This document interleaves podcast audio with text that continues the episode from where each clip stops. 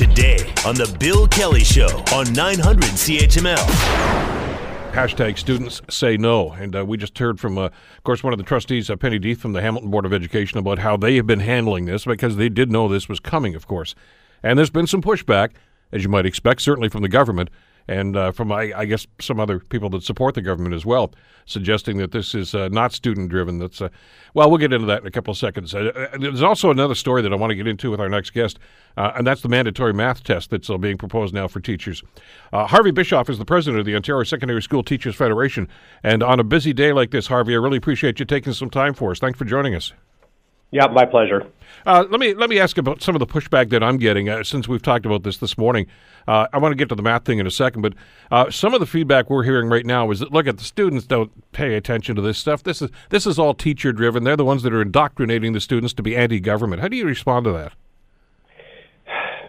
Let, Not the first time you've heard it, I'll bet it. Now, let me be let me be absolutely clear about this.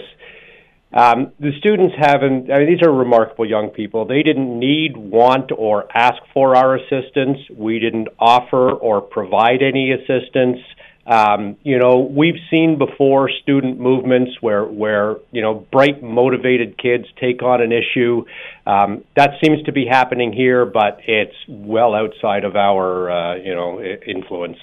Well, anybody that, that uh, I could say presupposes that the students aren't paying attention and don't think that this matters to them or concerns them. Uh, probably doesn't have kids uh, because because I know our children are our kids have been like this. They've always been engaged in this, and through social media. I mean, this is this is how they they dialogue through things like this, and uh, they do know what's going on, and they are in tune with what's happening. Absolutely. I mean, as I say, we, we've seen this before. I mean, we have an American example at Marjory Stoneman Douglas where kids organized a, a march on the Capitol, for heaven's sake.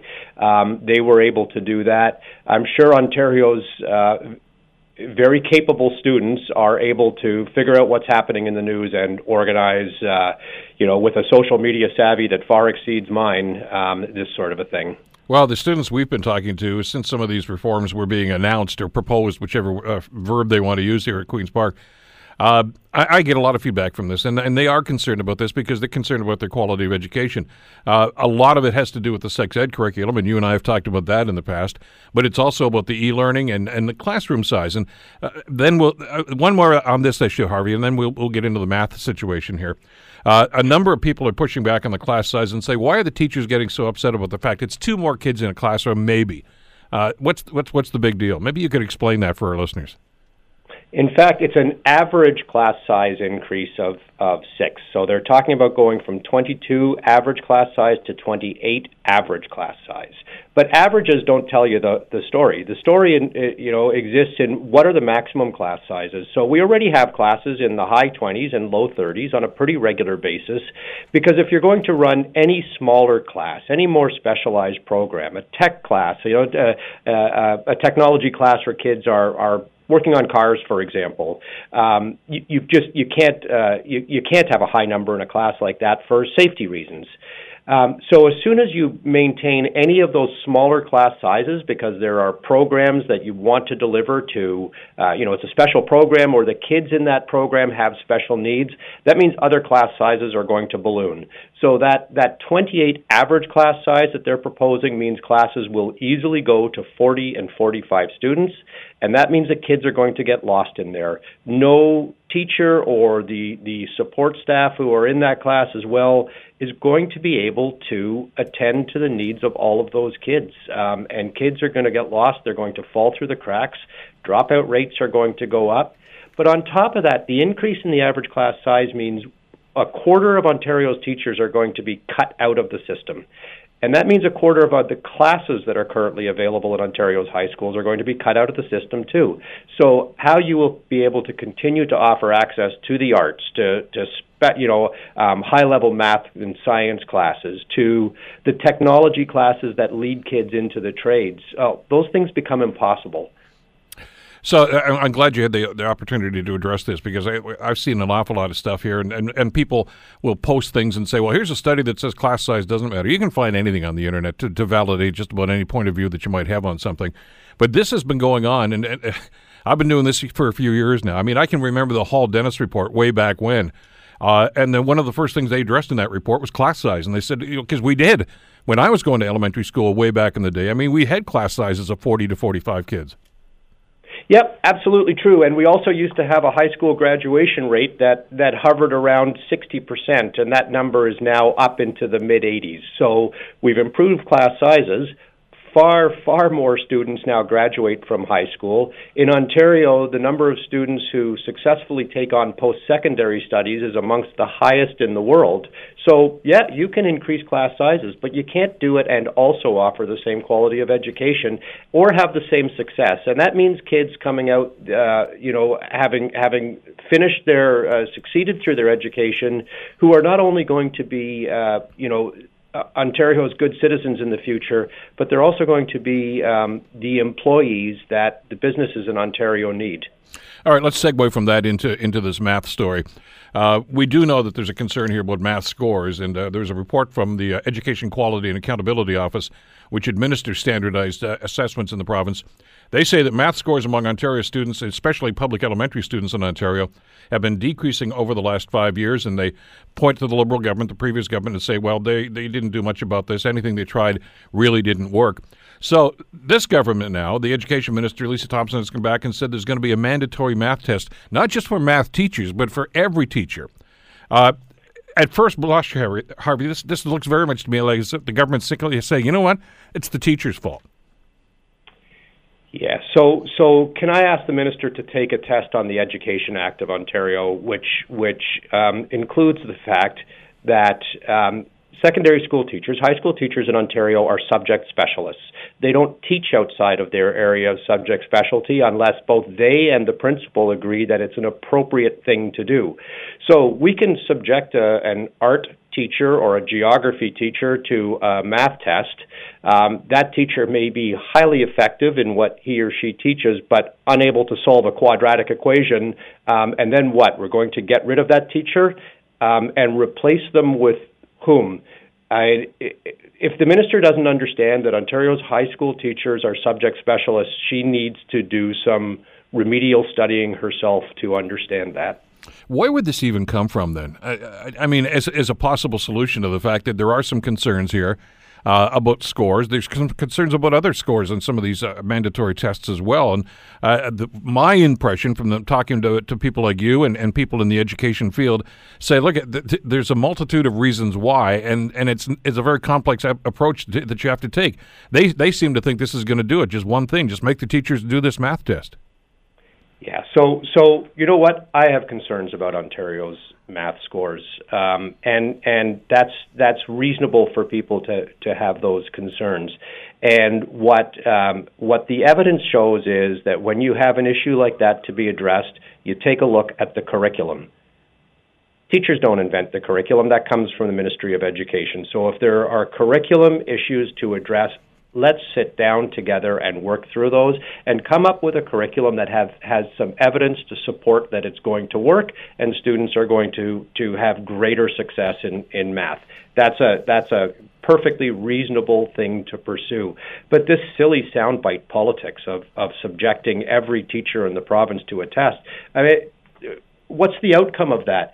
Even if the idea was to subject every teacher or to offer every teacher professional development in math, that would be valuable for a portion of people. I'm I'm sure um, it, it wouldn't help the geography or the art teacher very much.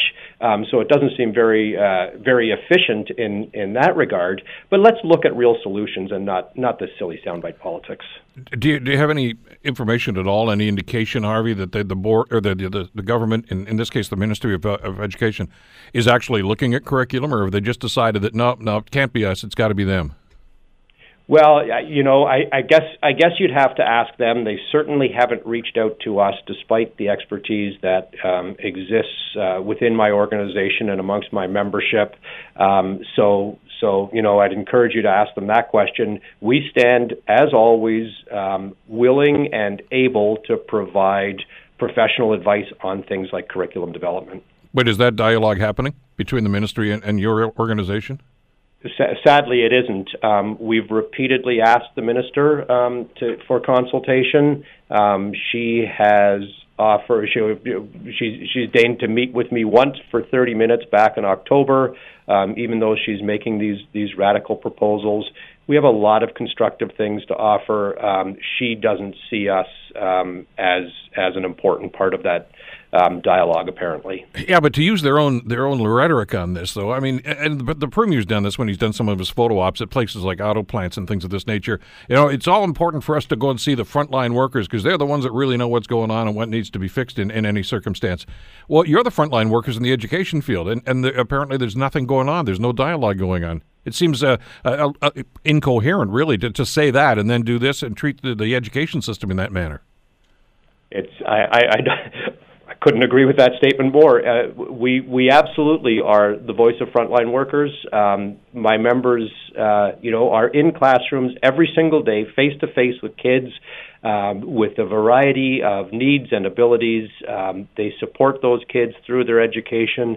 And if you ask any one of my members in any one of the education fields they work in, teacher, support staff, it doesn't matter. If you ask them, is the education system perfect?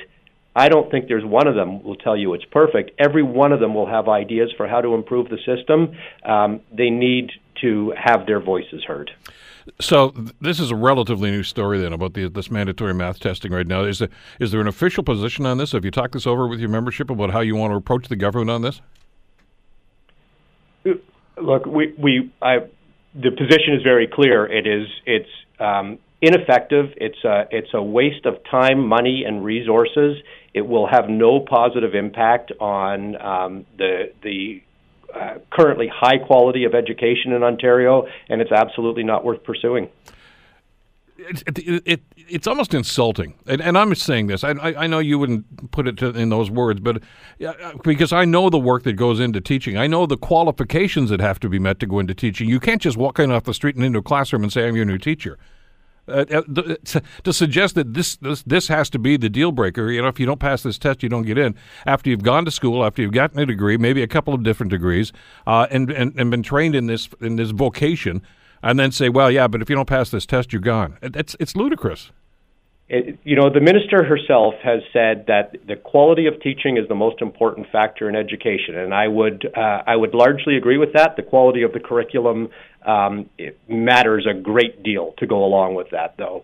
So, if you're going to, uh, in her proposal, what fire that geography or art teacher who can't pass the math test, are you going to replace that with a better geography or art teacher who can pass the math test? I mean, where do those people exist? It, it just it, it, it is ludicrous.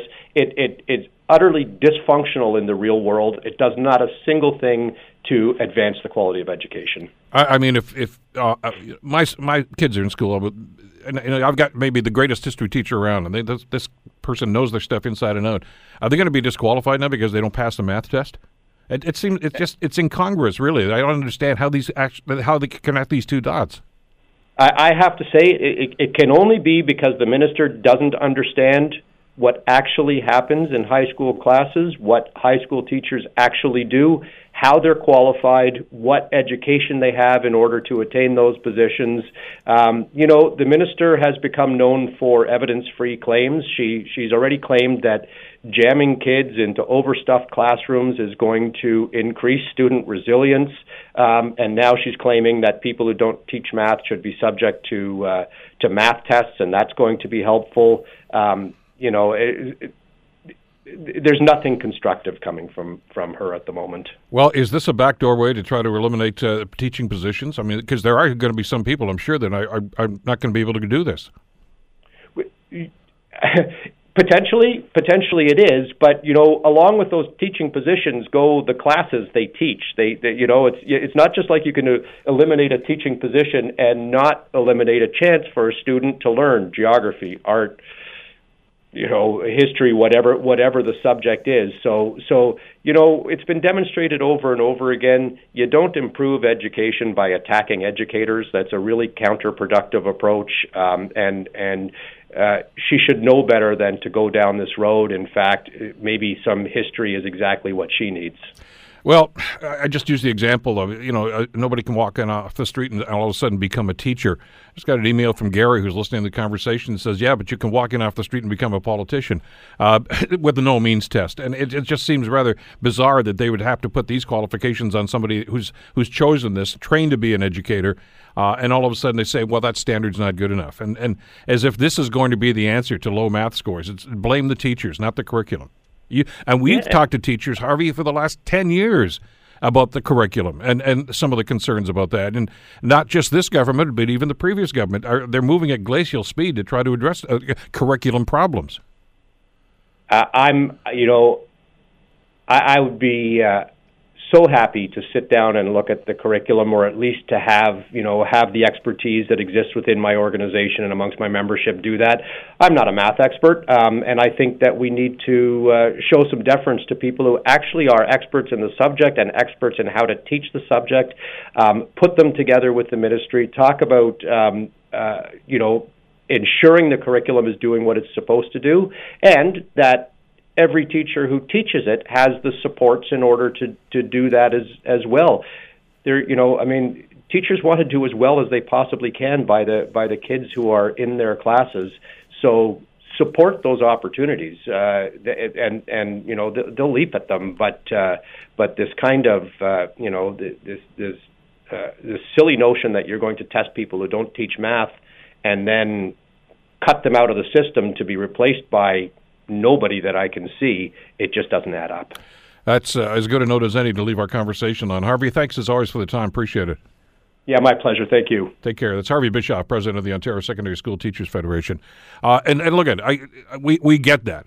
We need to do something about the math scores, absolutely. But the, by this imposition of a mandatory test, no matter what, if you're a history teacher or a geography teacher, you've got to pass a math test or you can't teach, is is beyond ludicrous, really. I mean, is, that's, this is this is what they came up with after all the concern uh, and the time that they've studied this. Really, really bizarre. The Bill Kelly Show, weekdays from 9 to noon on 900 CHML.